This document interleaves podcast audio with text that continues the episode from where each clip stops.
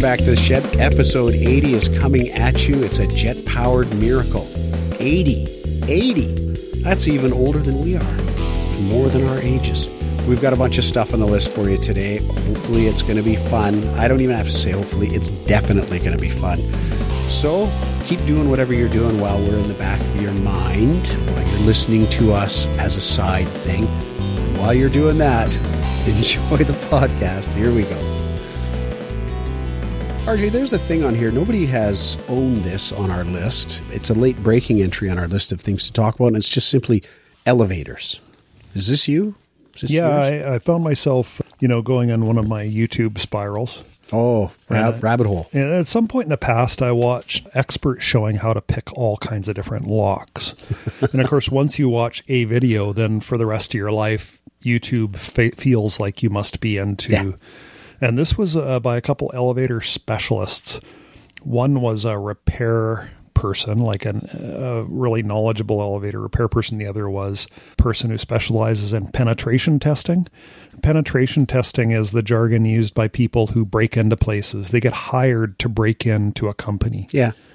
And so he's talking about the elevator as being a vector, Ah, a way in. right, right. Okay, so so then we don't need to warn our listeners that are already uncomfortable in elevators that we're going to discuss all their safety fragility or anything like that, right? We're not going to be talking about plunging to our deaths or anything. No, we're not going to talk about plunging to our deaths. We're going to be talking about going up to your death because they have they have a counterweight, right? And apparently, the biggest danger isn't falling; it's actually shooting up to the ceiling. because the counterweight lets yeah, go. yeah, yeah, yeah, and comes down, no, down, no, down. because the so that means the counterweight always weighs more than a fully loaded elevator. Should Has to. has to. yeah, that's right. So It has to. It has to be able to handle the fully loaded elevator.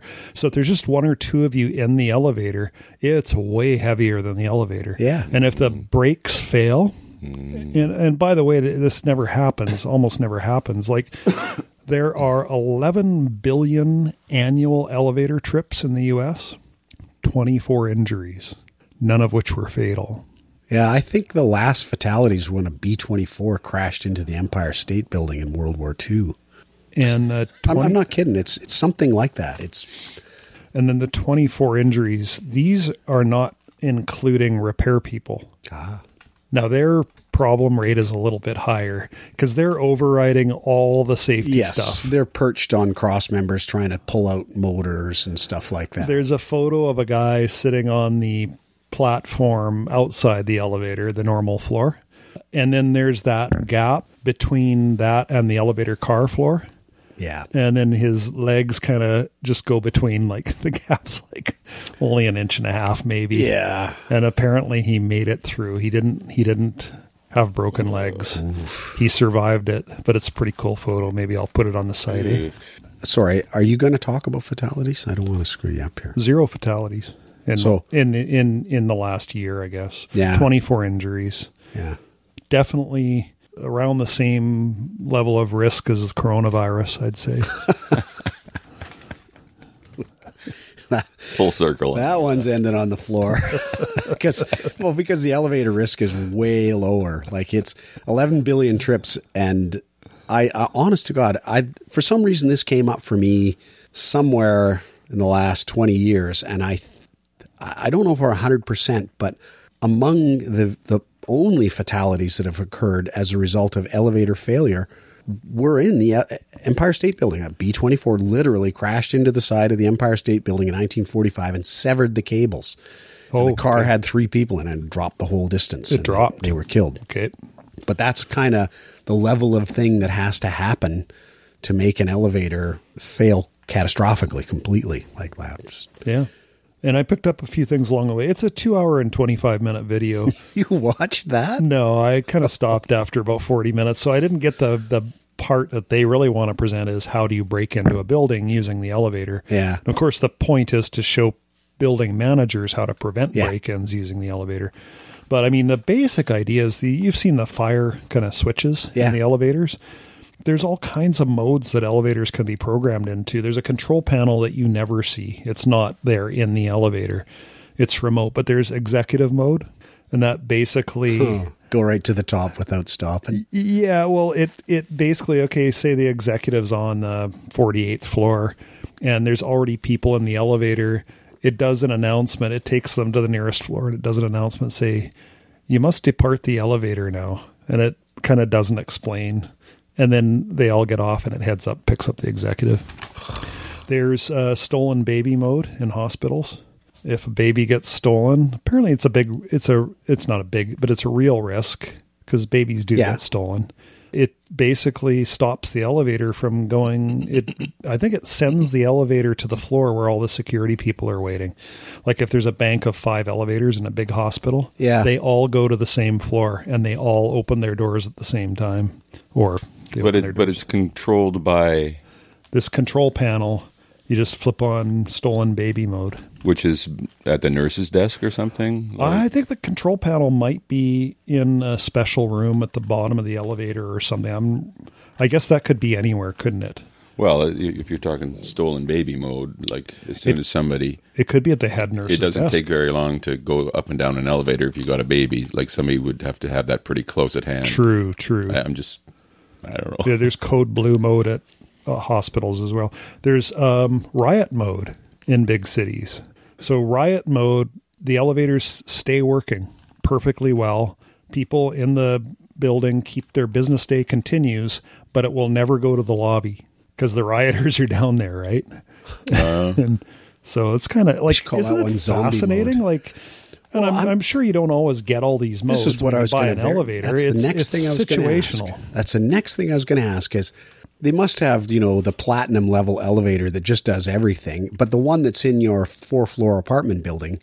Does it have what does it have? Like does it have any of this stuff? Well, it has to have the fire mode. But that's a key in the elevator. Yeah, there's two. There's one outside the elevator, if you notice, and then there's one inside the elevator. And they both behave a little bit differently. But the one inside the elevator, you basically, as soon as you turn it into fire mode, you're going wherever you want to. Like you, Oh, you have it's the not key. stopping anywhere. Yeah, it doesn't matter who called it. Yeah, yeah. Um, it's just gonna I didn't do- know that's what that even did. Yeah, That's kinda cool. Yeah, yeah. And I'm not sure. Like, there's a few different. Anyway, there's goes on and on. Well, it makes you think back over your like Rich and I have spent a lot of time in office buildings, right?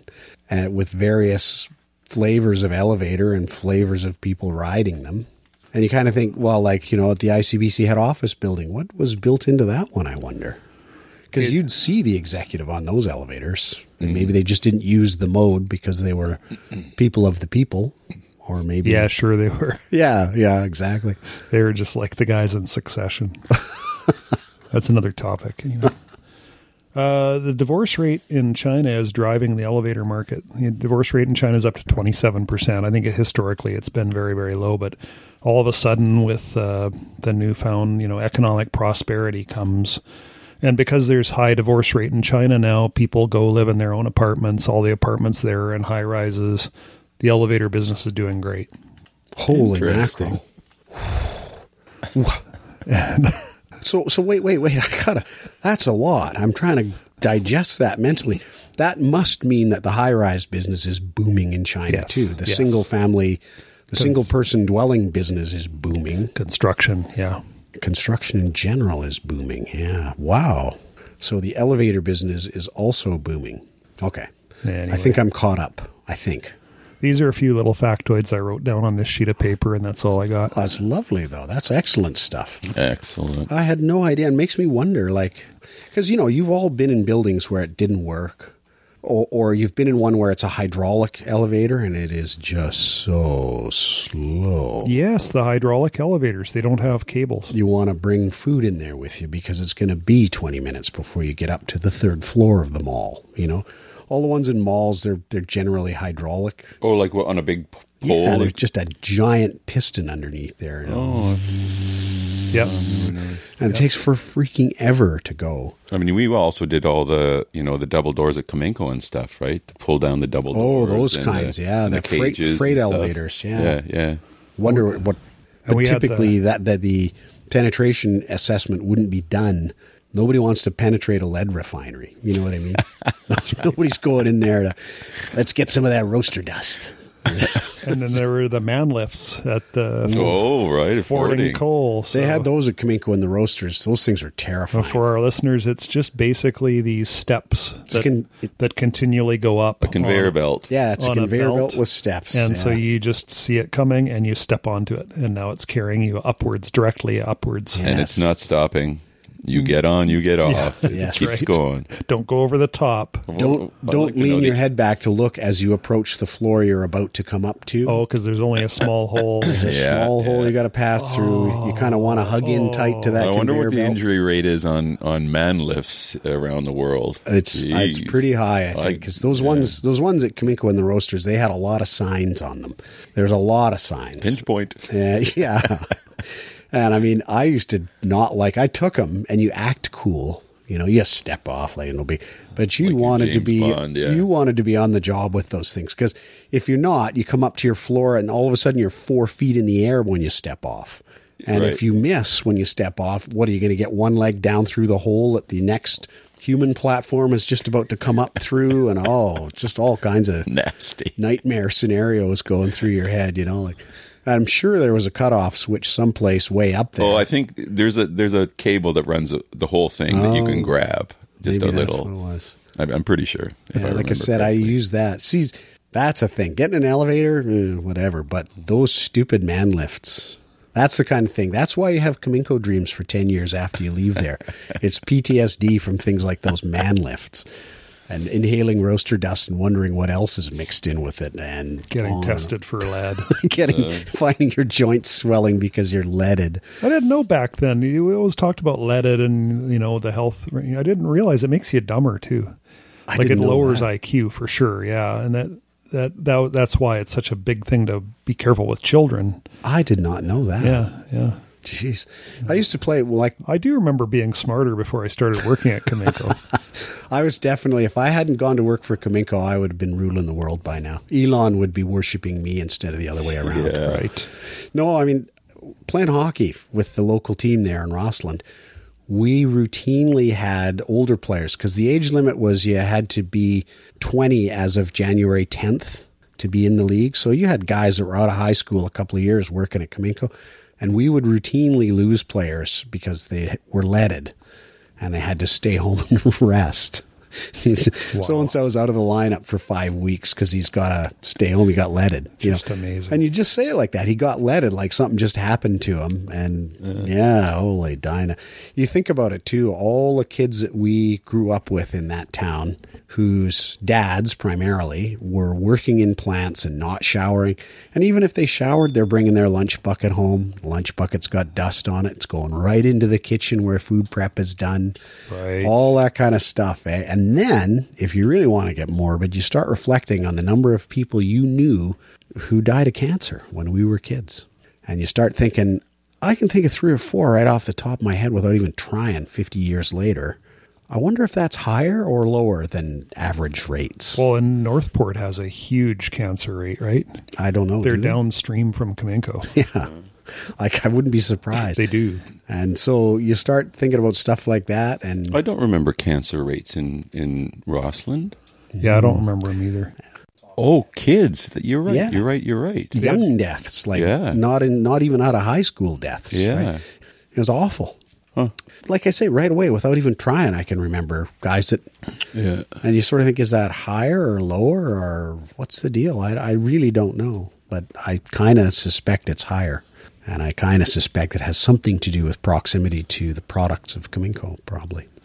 We've just been off mic for a minute, and PJ listed four or five people just immediately off the top of his head that had cancer in high school.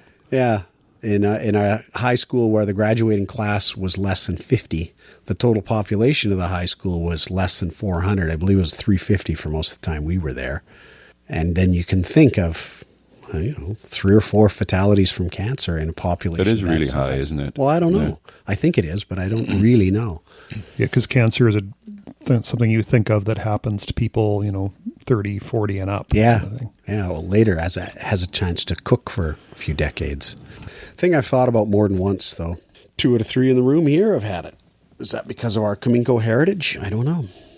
Uh, I like the elevator piece, though, RJ. That was good. Oh, thank you. You're- I you're put a lot, a lot of preparation into that. I will say that I had stuff on my own personal list that I didn't move up. Ancel Keys is still pending. I'm telling you guys. What's that? Ancel Keys was the head of the Food and Drug Administration in the late 50s in the United States. All right. And uh, he was the guy who was responsible for the founding, I believe, of the American Medical Association. He was the guy who was at the helm when it became widely accepted that fat was really bad for you. Now we did cover this in the last mm-hmm. session. And the question I think we may not have covered is whether Ancel Keys was evil or like did he accept a truckload of money from Big Sugar or did he actually believe that fat was actually bad for you and it was really the AMA who accepted a truckload of money from Big Sugar to turn around and say fat's super bad for you, sugar no problem. And thus kicking off decades of obesity in at least the United Mm, what did you find out, Skinny? Well, it's just a question mark. I haven't found anything else out. Oh, but oh. the fact that it is a question, because Ancel Keys was vilified for a long time as the sort of Doctor Evil of Hmm. everything, and there's there's come questions as to how much he knew and when he knew it, and Hmm. whether he was manipulated. And the AMA, same thing. The AMA was co-opted pretty early on by industry in terms of Weren't there some like pseudo studies done? yeah, And so the AMA, so we'll never know, will we? No, not really, and but I just think it's worth. Again, w- part of my long-standing campaign of doubting every institution that ever formed my basis of understanding the world. That's another one. Like it used to be when I was a kid, if there was a guy in a white coat, you believed what the guy said because he was a doctor and they were to be trusted. And turns out, for our whole lives, doctors have been owned and operated by big businesses, whether they know it themselves or not. Rich is shaking his head. A little bit over the top. Yeah, top. it is a bit over the top, but uh, there's just My doctor in North End's number one, man.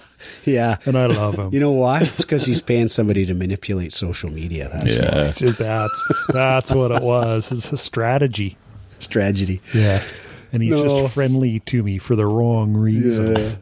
No, I, of course it is. That is terribly overstated. There's tons of doctors who really take the advice they receive from drug companies with a big fat ladle of salt. I love watching the doctors from the 60s on TV shows like Mad Men when they're, Yeah. they're smoking cigarettes Yeah. and talking to the pregnant women. yeah, and they're saying that this brand of cigarettes is way better for you than this other brand. You know, like oh my god. Uh, but yeah, that that that thing. I guess I'll just take that off my list now because I have not learned anything new about Ancel Keys in months and months. Well, here's a question for you, RJ. You and I discussed this the other day, and it's another thing that I did look into briefly. It's not just, it's a question for everybody, for our listeners. And I think, I don't know if we've talked about it before or not on the podcast. We've talked about it offline a couple of times, and it's why do dogs eat grass? So in the room here, now, to be fair, RJ and I just talked about this the other day. We were walking those two dogs that I walk all the time and discussed this a little bit. So we'll start with you, KJ, if you don't mind. Why do dogs eat grass? Do you know? What do you think? Well, I think that it was sort of general knowledge that they were sick and they're doing it uh, to make themselves better somehow. But Daisy was pretty regular about grass. Yeah. And I don't know. Yeah. It's sweet. I mean, if you if you ever chew on a, the end of a piece of grass that's that little soft bit that you pull up, you Yeah. know? I mean, they're they're not eating that, but I assume that it must be sweet to them. I don't know if it's good for roughage if they want to if they have a natural inclination to clean themselves out. I don't know. Yeah. I tell don't- us. I don't know. Well, that, that's the point of this segment is that it appears to be something that nobody's really entirely sure of. Well, hang on. So the question uh, must be evolution wise, why do they eat grass? Or how does grass benefit them? Yeah. Like, what's the purpose? Because the reason they eat it is because it tastes good to them, right? yeah. But why does it taste good to them? Why do they eat it? Like, what what does it benefit to them from an evolution or a digestion or a medical or just anything? Like, really? So, I mean, for, they like it. for example, you could posit that I don't know about you, but I bet I'd get pretty sick of kibble if that's all I ate every day. Yeah. If all I ate exclusively was just dry dog food. Well, Tuke waits until the evening and then he finally starts and he eats his whole whole Yeah. dose. But you know, he holds out for treats and whatnot other times. and it's understandable. Absolutely, I agree Yeah. with you. But but yeah, But that's hard to believe that That's but it's like do. animals don't know that, that they actually could be better, right? And they go, okay, it's time to eat my kibble. Yeah. But yeah, And then, you know, there's sort of a subsidiary question is are you guys familiar with dogs that didn't ever eat grass? Have have Does either Tuke eat grass? yeah. And there's a particular area at Malvern Park where any dog that goes by it just starts eating the grass because it's it must be particularly tasty, like a really good strain, right? That's interesting because it's the same with the guys. Boo in particular eats grass. Cashy not so much, and he always eats it at the same places. Well, it's high in fiber, right? Yeah, So it passes through. Sometimes you can see the blades get passed through, but I think it probably gets ground down a little bit inside the system, yeah. and probably aids aids and uh, certainly would make you more regular, right? Well, so when I when I looked into it, because I did Google it, and I spent some time. I didn't do any. I did my usual, really half baked, careless, lackadaisical approach to research, which always gives me the best results. And the two main schools seem to be they wanted to make themselves throw up to get something out of their guts that was disagreeing with them, and or Which is what KJ was alluding to in his first answer. Yep. Or they want more roughage because they're a little constipated and they just want the their downstream processing to move a little bit more. You- this is kind the- of the way you're wording it is so weird. Like dogs are not. No, no. dogs are not thinking. Yeah, no, no, no, no. They're not. Don't don't misunderstand. So I, I better be clear. You're right. The way I did that, they're not thinking this. This is again. They're just thinking. Uh, From an eat- evolutionary yeah, standpoint, I want to eat some grass. I don't know why. I don't need to know why. I just want to eat grass. Why do they want to eat grass? And the two popular theories are they want to make themselves throw up and or they want to have roughage in their digestive systems. Hmm. So, but it's not a conscious. They don't hmm. just think, I can't wait to get out. You know, I'm kind of bored with kibble. I'd like some grass. They don't think like that. right? But in truth, as far as I could make out from Googling and looking at a bunch of veterinarians' pages and stuff, nobody really actually knows why they do it. They just do it. And your your dogs don't sort of throw up willy nilly after eating grass, do they? About half the time. Oh, they do. Yeah. Yeah, well, they're Chihuahuas though. Yeah. And the blade of grass size doesn't change, does it? like it's just as wide. Yeah. Yeah, But Tuke yeah. hardly ever. He does occasionally. You'll see him throw up in a little piece of grass in there. Yeah. But that's not very common. No, I mean, it's about 50 50. They'll eat it and nothing happens, or they'll eat it and they'll throw up a bunch of foam later on. Yeah, they don't care either, do uh, they? No, they absolutely don't care. They just don't care. But the foam makes you think maybe their guts were upset in the first place. Like, I don't know why. But that that foam is there even without grass. Yeah. Like Tuke gobbles water in this one pool. He just gets in there and just he eats the water, right? and then he gets out and sometimes he does I just love that. and it's just slime, right? Yeah. I just love Duke. He's really a dog. I really like that dog. No, but it's just a funny thing, eh? Because if you look at the comments that are posted around it on various discussion boards, people are pretty adamant that they know. They absolutely Oh, know. for sure, yeah. And in fact, I, I guess that's a common trait in any social media, but It's a common trait in people. yeah, but uh, in fact, science doesn't seem to know why the hell they do it. Yeah. Which is just fun. It was a fun. It was a revelation to me because I thought I was going to settle the argument by looking it up, right? And no, it's just there's just a void. We can put a man in the moon, yeah, sure, but figure out why dogs eat grass? Nope, it's out of reach. Out of reach. Scientists are starting to catching up on the emotion angle, though, eh? Like 20 years ago, maybe 30, 20, I'd say, uh, any scientist asked had to responsibly say there's no proof that dogs are happy when they see you. Oh yeah, You cannot yeah. prove that. or that they you are think. anthropomorphizing. yes, And that is a crime. or that they think. But recently, they're, I don't know what kind of research they've done and how they've, they're saying, yeah, it's very clear. Dogs do have emotions. They, Well, what they do, con- yeah. What they've done is they've hooked up sensors to their little brains, and they've are they little brains? yeah, they're In the walnut of sized. Chihuahuas. Everyone knows walnut sized. No, they've they hook up sensors to their brain so they can see which areas of the brain are stimulated or activated by various things. Then they do things that they know give the dog pleasure, and they see which areas of the brain light up. And then they watch those same area of the brains when the owner comes into the room. Yeah. And if they light up, they say, "Well, he's experiencing pleasure, no doubt about that." And you know, I don't want to denigrate science. I'm a big believer in science, but it's like only then Yeah. can they say that Yeah. dogs are happy when they see you. Yeah, no, it's really hard. Like, much though I go on about general ignorance and everything, forever in everybody's life, it's just been obvious that animals experience pleasure and they have emotions.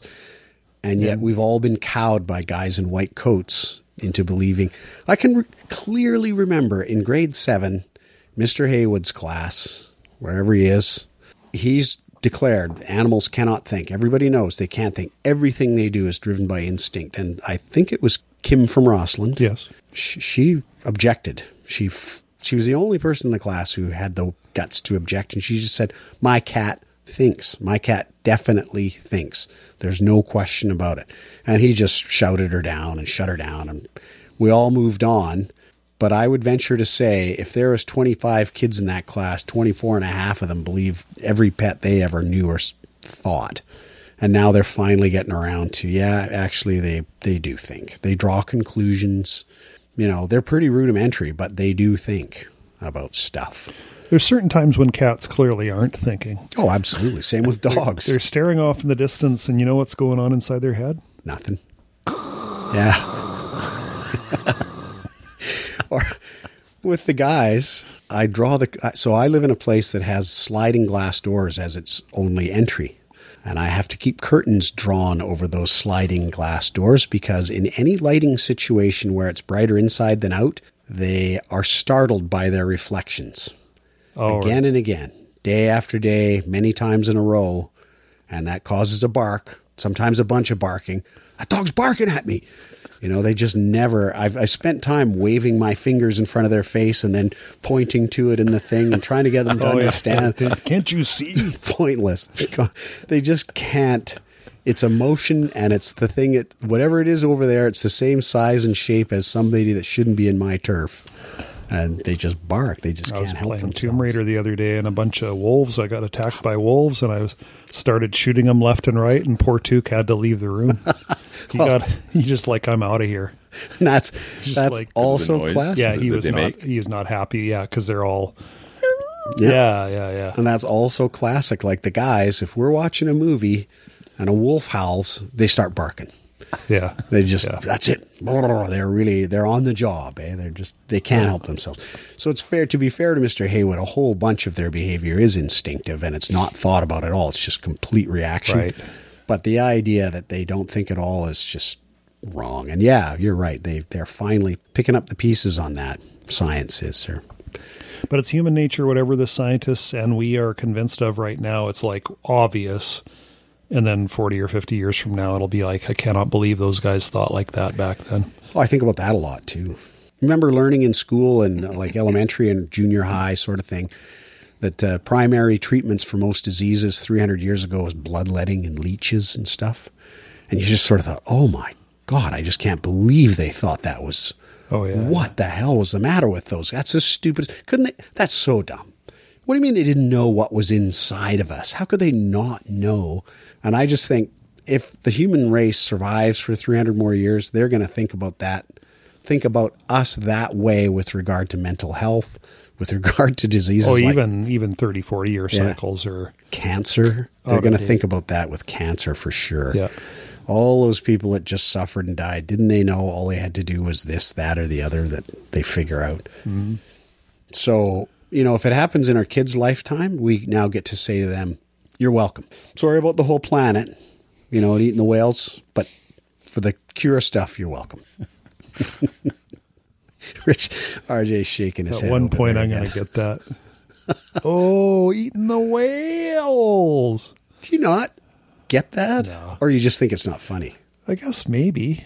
Like eating the whales is something that you would never want to do from an environmental standpoint. Yeah, so we do as a as a group, planet wide, a lot of hand wringing about what we're doing to the environment. And we should, yeah. Yeah, we should because we are killing it, and a lot of hand wringing what we're doing to the ocean, vast dead pat- patches. The Gulf of Mexico is dead, apoxia, no oxygen, nothing producing it, therefore nothing can live in there.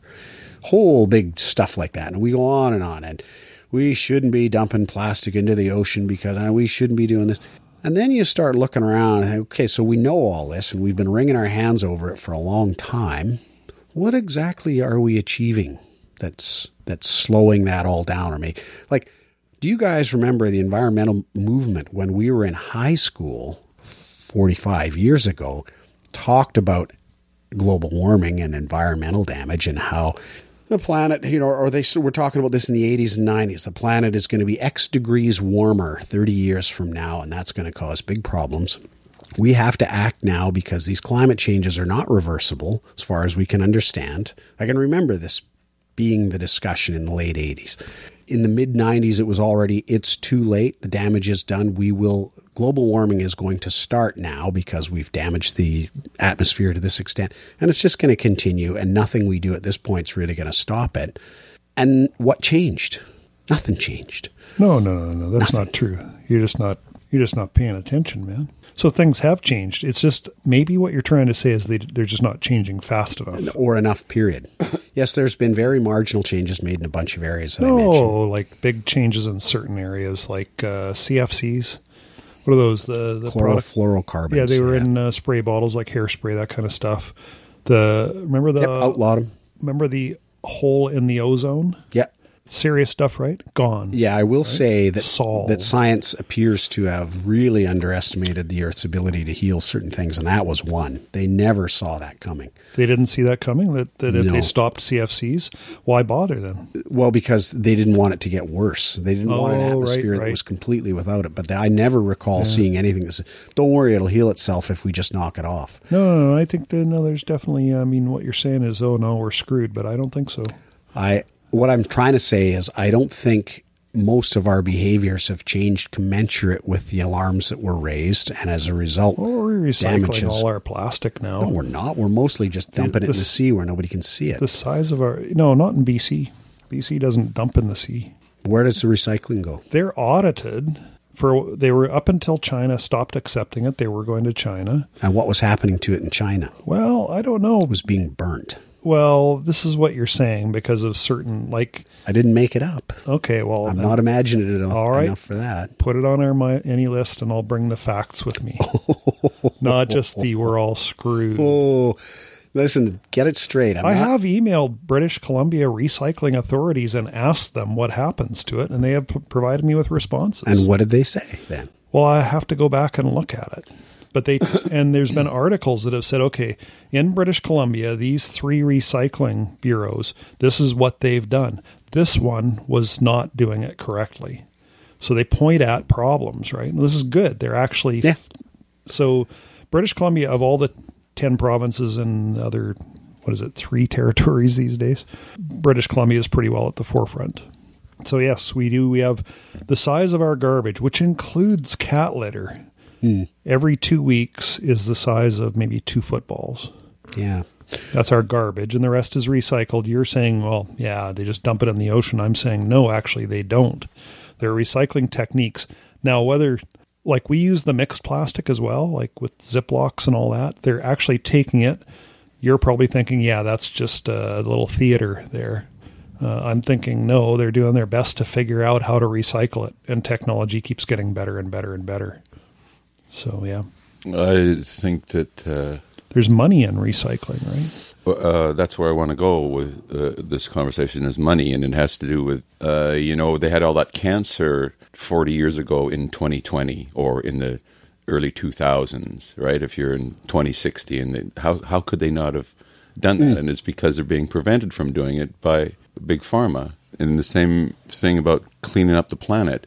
I don't think our little recycling program in BC does to the planet for the planet, and nothing changes until you take the money out of oil, and that's not going to happen. Doesn't everybody know that global warming is caused by fossil fuels? Is that fairly common? Well, that doesn't change until there's no profit in oil, or somehow you change the mind of the corporations, and that's not happening. And you can't that's it's not going to i don't think the future is going to say that we're stupid uh, about not knowing what to do. It, it's that they we were stupid as to uh, not have the revolution. Well choosing not to do it. Yeah and and we're, we we can't we don't seem to have a way to fight the power like it, well, no matter what we do. And you, you're right that there are incremental you know CFCs or but maybe maybe certain people thought oh that is serious if that hole gets bigger and all of a sudden everything is burning. So and we can do that. So let's just do that. But Well, there's a car. The carbon tax is working as well, not as much as it should, right? But it actually has an effect. So oil is depressed.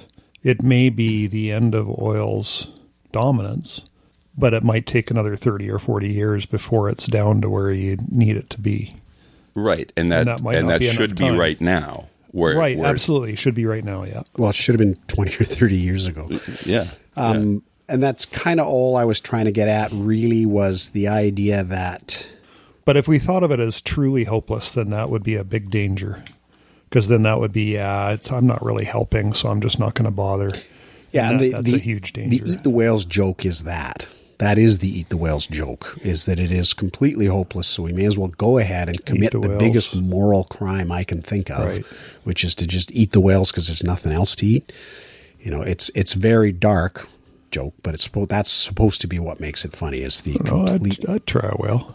I would a hundred. So yeah, uh, but that's- it, maybe that's what it comes down to, right? Aren't aren't they saying that the the oceans are actually dying pretty fast, and people aren't really paying attention to that's it, That's what I'm saying. Yeah. and that uh, And the and for all the moral hand wringing we want to do, we are not seeing the kinds of results that are going to preserve the oceans, preserve ocean life, preserve rainforest life. So we may as well stop fooling ourselves about the moral high ground and about our concerns, our moral hand wringing. We may as well stop kidding ourselves that we're actually achieving anything. the moral hand wringing has a purpose. It's not to say, oh, look at me, I'm caring. It's to say, we need to do stuff. So, what you refer to as hand wringing, I would refer to as activists who are doing the right thing. Yeah.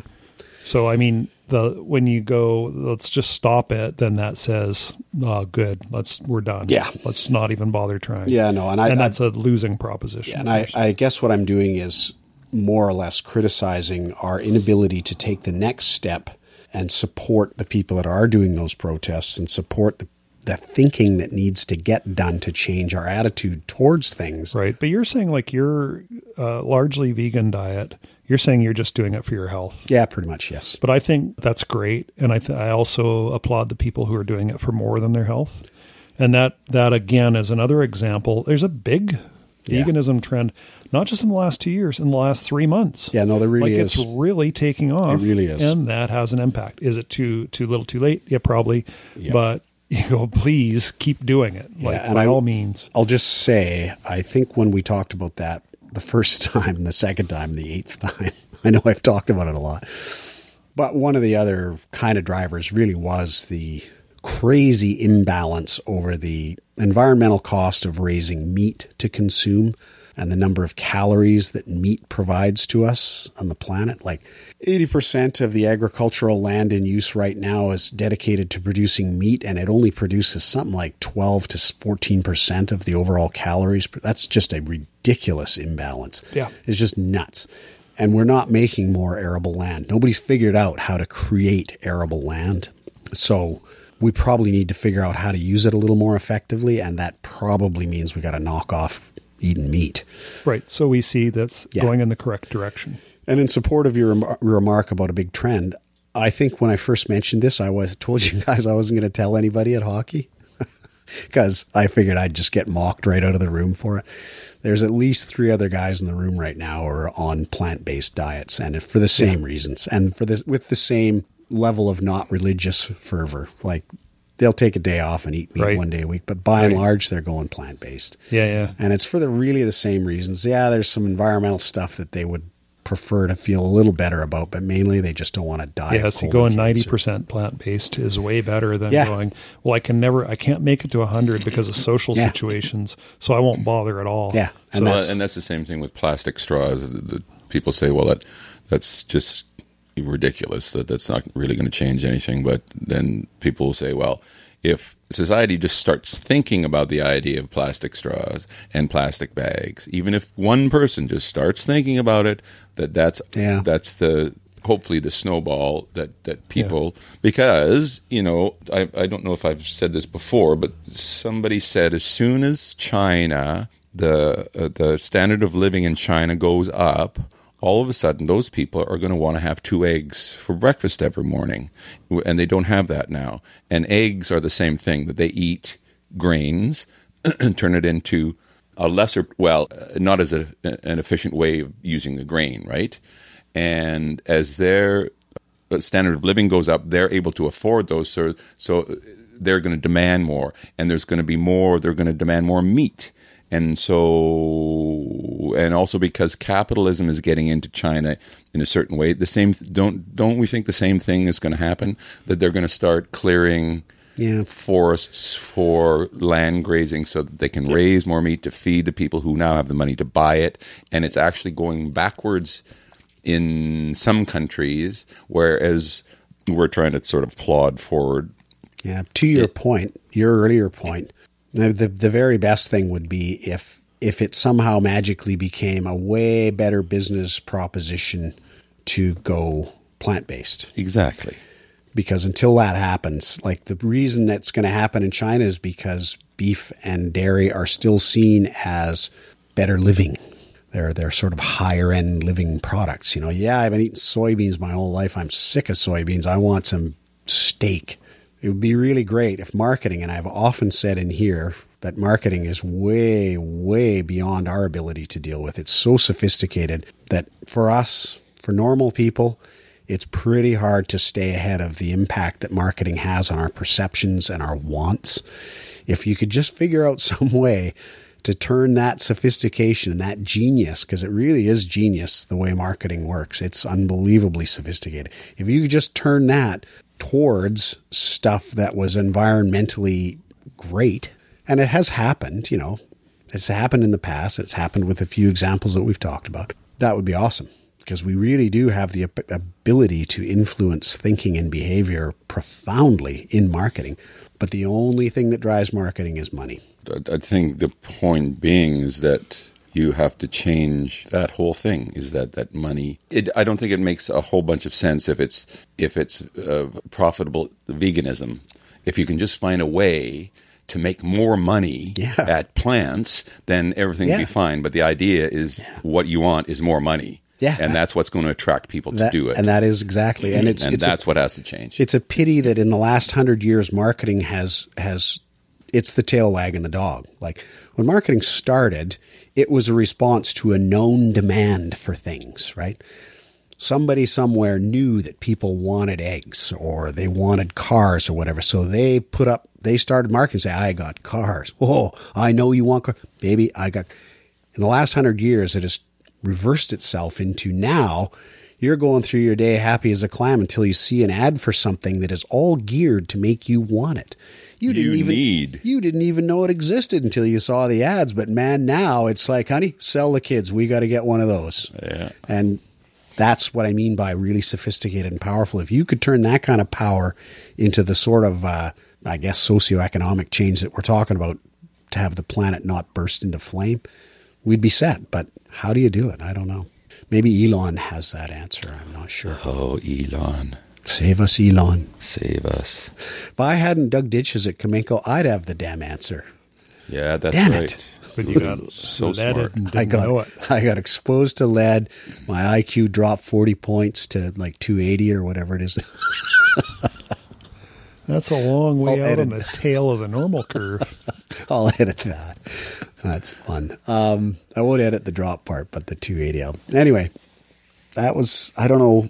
Stop saying you're going to edit. You're editing all your best stuff, Skin. Keep it Yeah, all in. yeah, Even when you say you're going to edit, you don't bother. Half the time I don't fine. know. Half the time I do edit some of it, but uh, a lot of the stuff I think is going to go upon further review. Anyway, on the same time, I'll tail, I'll uh, dovetail out of this one into Korea, uh, just because I wanted to talk about something. In the soaps, in the K dramas, Yeah. You, still watch them. They are very happy, and it's not just the poor people, but they're very happy to get Korean beef. They live on p- pork bellies, uh, like they live on chicken's feet. That's the that's what they like, the cheap part of everything, right? Because that's what was accessible to they didn't so it's still ingrained in that society. So I don't I don't know if you've dabbled, but there's a one on Netflix called Crash Landing on You. I've seen it and haven't watched it. How is that? It's very entertaining. Oh, good. Very entertaining. It's I a K drama on Netflix. highly recommend it because it's so odd. Our our um, high class businesswoman. I'm going to wreck it for you, but No, no. Give us the synopsis. It's a high class. she class. goes she's goes hang gliding and a tornado happens and she ends up in North Korea.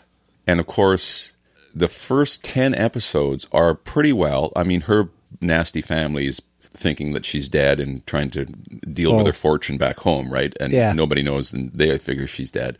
But she's dealing with this um, you know, border patrol guy finds her and of course falls in love with her. Well, not not right away, but but but we see Oh, that's all why the, you joined the Border Patrol in the first place, of course. Anyway, they do a really interesting take on North Korea, and so it's South. They're- They even make fun of themselves. One of the guys on the border patrol, because he's on the border, he actually can get K dramas.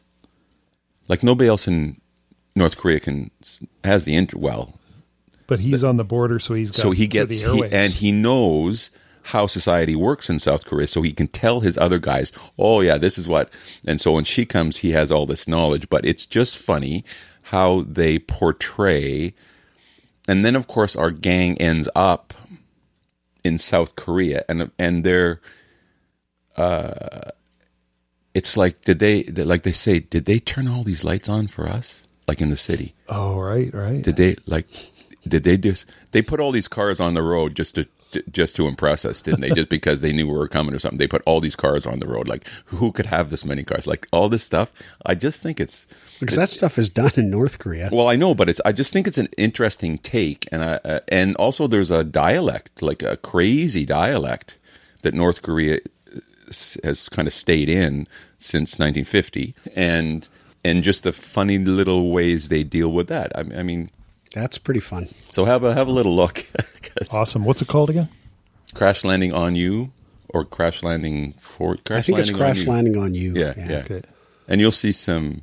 Did you ever watch um, Fall from the Stars? Uh, the, the alien who comes down four and he's he he ends up with our our actress four hundred years later. this guy who, who's the lead of it, I thought, where whatever happened to him? He's got this tiny little part in the show, and I go, oh, that's what happened to him, and that's what he looks like now. anyway, that's the end of that story. Oh, mm, K drama thing. That's good. Have you guys seen Succession? Nay. HBO. So we picked up the DVD. Really fun show to watch. It's uh, Kieran Culkin actually is up for an Academy or, or uh, not an Academy, but Is a, Macaulay's brother? yeah, something? Macaulay's brother. Yeah, he An Emmy? yeah, an Emmy, I guess. Yeah, he plays uh, you know amoral kind of one of the kids of the the patriarch, the family. It's called Succession because the patriarch appears to be dying.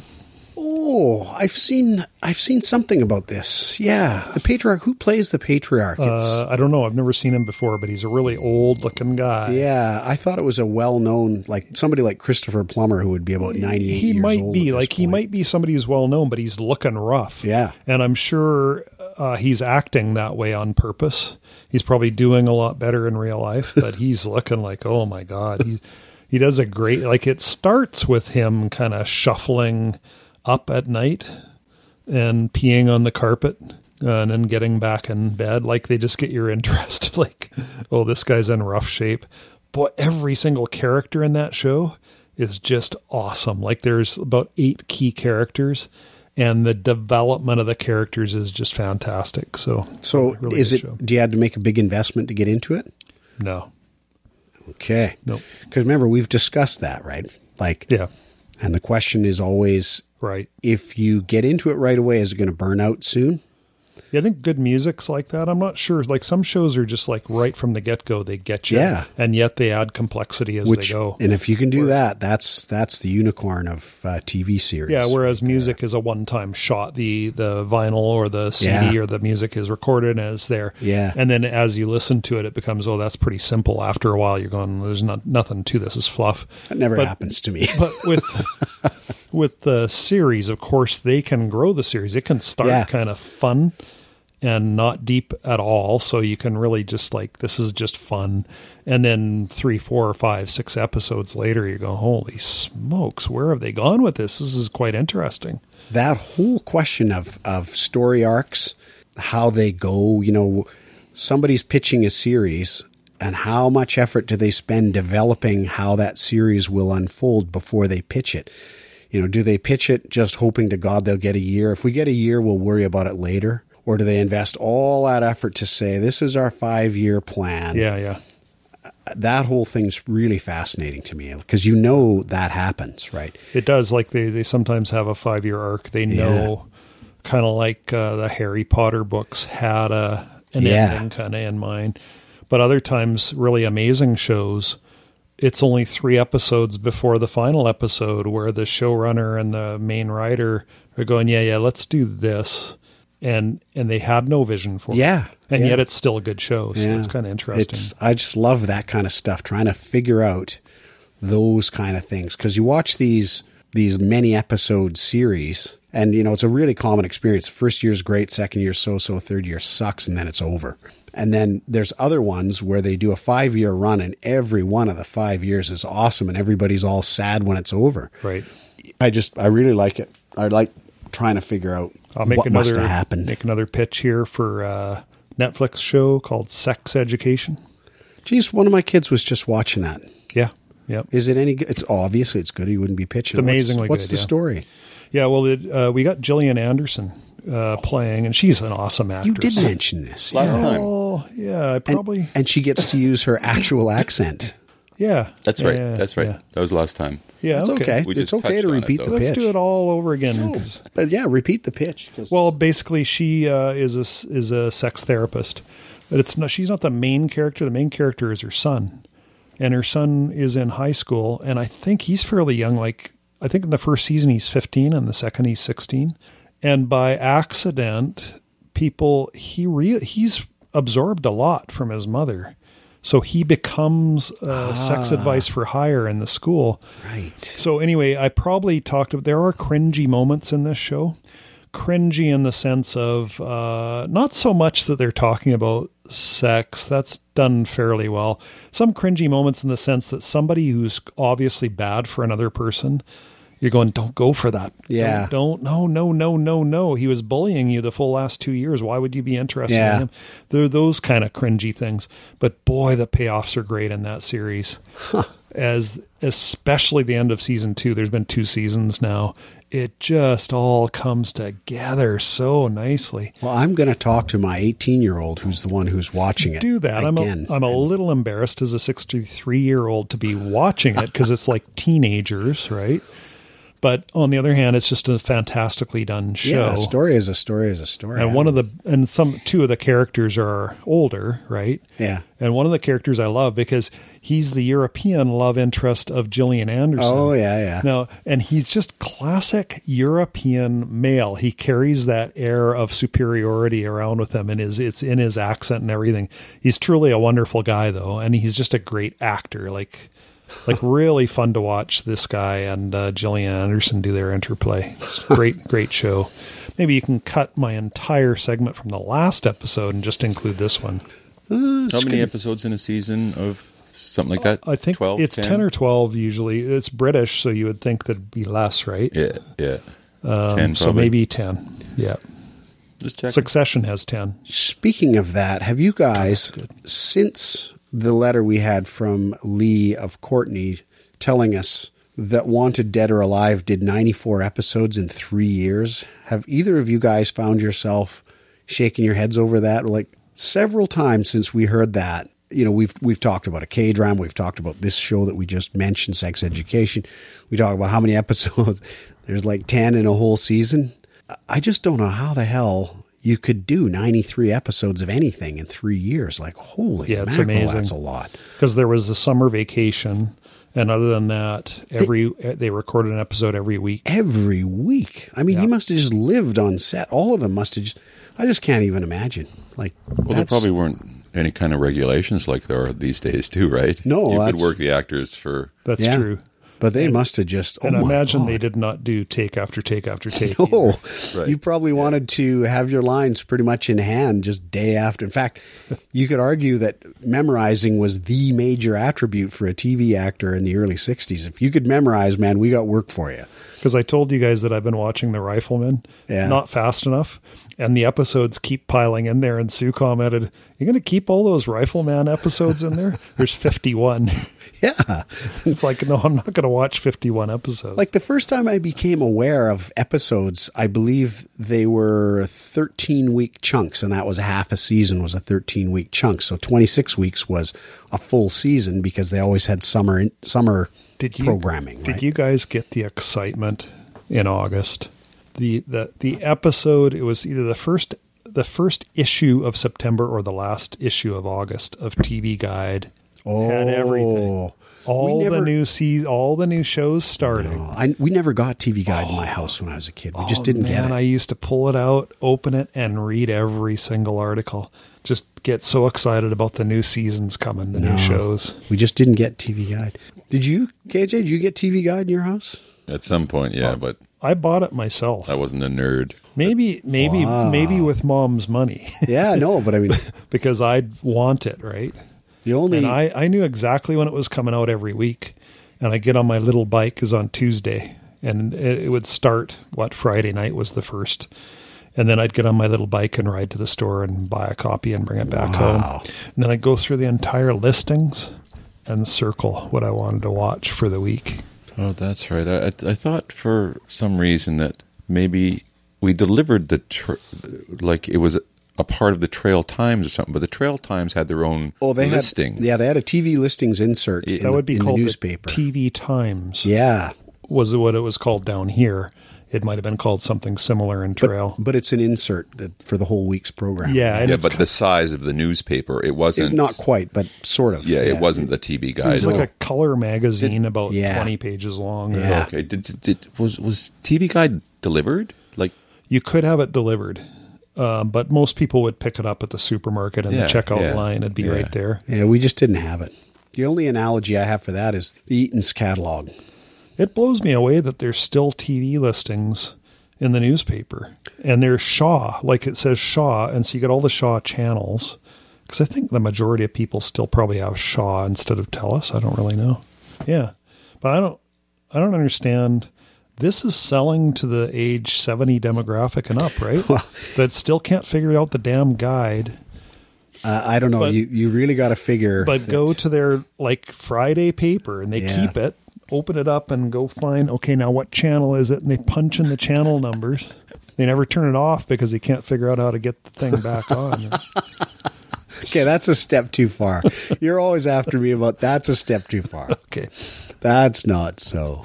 But it just Oh, amazes Frisky, me. The like, uh, TV's off. I'm going to have to call my daughter in Florida how to does- get the instructions. How does the newspaper? I'm just curious as to what what does Shaw pay for those listings, or does the Van, uh, Vancouver Sun believe that this just gets more advertisers and readers? I, I I mean the whole business model for newspapers is a giant mystery to me at this point. I uh, people buy. I think you guys get the newspaper, don't you, at your house? we do. Yeah. Yes. Yeah. So the whole thing, like, it's a mystery. Newspapers, h- how they get their information, what reporters still work for newspapers as opposed to sort of conglomerated news agencies that sell to newspapers. The whole thing is a giant mystery to me. I, I don't know how the hmm. hell they stay in business. Not so much for me because I listen to Canadaland and they're a they're a media critic podcast. So so they talk frequently about newspapers. They're incensed, and I am too, at the Trudeau government just throwing money at newspapers, like as if they're an institution that needs to Is be that, preserved. is that happening? Oh yeah, yeah, yeah. What was it? Six hundred million dollars or something a year? Oh, like it's a very large amount of money every year. It started last year, and it's basically they had to make decisions. Okay, we're going to support Postmedia. That's brutal. Oh yeah, and Postmedia is like this right wing heavy Yeah. business organization that is hateful of liberals and or of, of left wingers, which is different from Yeah, liberals. totally is. Yeah. But uh, the small L 600 liberals. million? Jeez, you and yeah, and you and could fly a lot of food up to the territories for six hundred million bucks. There's a lot you can do with that 600 million, and I I kind of think it's uh, let the market decide is a little bit better approach on that particular one. Well, particularly because that horse left the barn. The market has decided long since that first off, media got controlled by very few different companies or people. As soon as you lose control of what's appearing in media, in terms of you now got the Trail Times, you don't have guys out, you know, going to Ottawa to listen to the debate in Parliament. You're just pulling that feed from someplace, and they're all doing it, right? They all do it. Yeah, so you started by saying you don't know much about what's going on.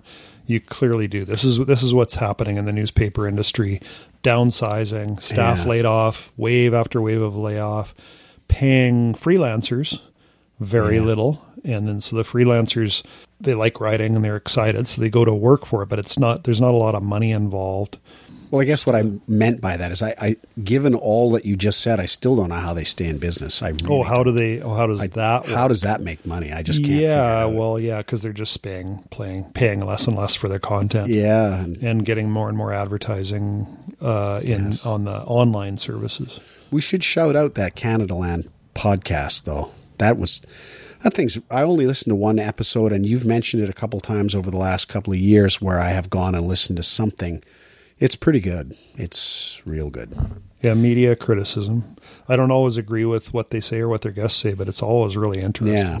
The one that you had me listen to last time had the one of the clearest little segments on, you know, like On we've dis- coronavirus. well, on coronavirus and also on like we've discussed on here, white fragility and why is everybody so mad and you know, and somewhere in my little uh, social media travels, I've seen remarks about could we please stop referring to ceded and unceded lands? You know, everybody has just become sort of fashionable to make a little speech at the beginning of any public gathering to say, we'd like to acknowledge that we're having this meeting on unceded land that belongs to the Sawtooth Nation or something like that, right? It's become very sort of the thing to do. Yeah, it was almost regulated or something? I thought. I don't know, but I've seen I've seen uh, some posts suggesting that that's a destructive uh, and a colonialist approach, and the reason for it is apparently, and this was on this Canadaland thing. The reason that that's considered that is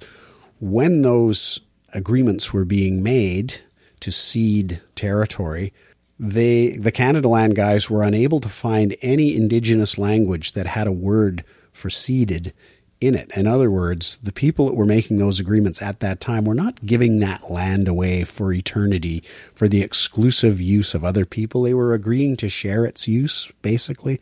That's as close as they could come to the the European concept of ceding. So when you look at those agreements, they were, and, and it is also true to say a lot of those agreements were signed under duress. Like, okay, sure, we'll give you food here in the res, but you got to sign away that good part first. That kind of stuff, pretty common. Yeah, if I was a member of those groups, I would probably be carrying a lot of anger too. But I just that podcast, I just there was really good work on the coronavirus, and then as an added additional extra bonus plus, there's this little thing on seated and unseated. I just didn't see that coming. The whole thing's really good. Canadaland out there, listeners. If if by some unimaginable chance we weren't enough for you, I don't really see that happening. But Yeah. you know, if you wanted to change for some reason, if you wanted to just appreciate the quality of our content a little more, listen to some other guys. Canadaland would be a good start. And I think that must be just about all we've got, boys, isn't it? Anybody? Anything else you I, want to say? I should have had that cup of coffee, obviously. Oh, I see you feeling a little fadey. Oof. All just all of a sudden do. Ah, sugar. It's the sugar cliff. But I believe, boys, I believe that that was the end.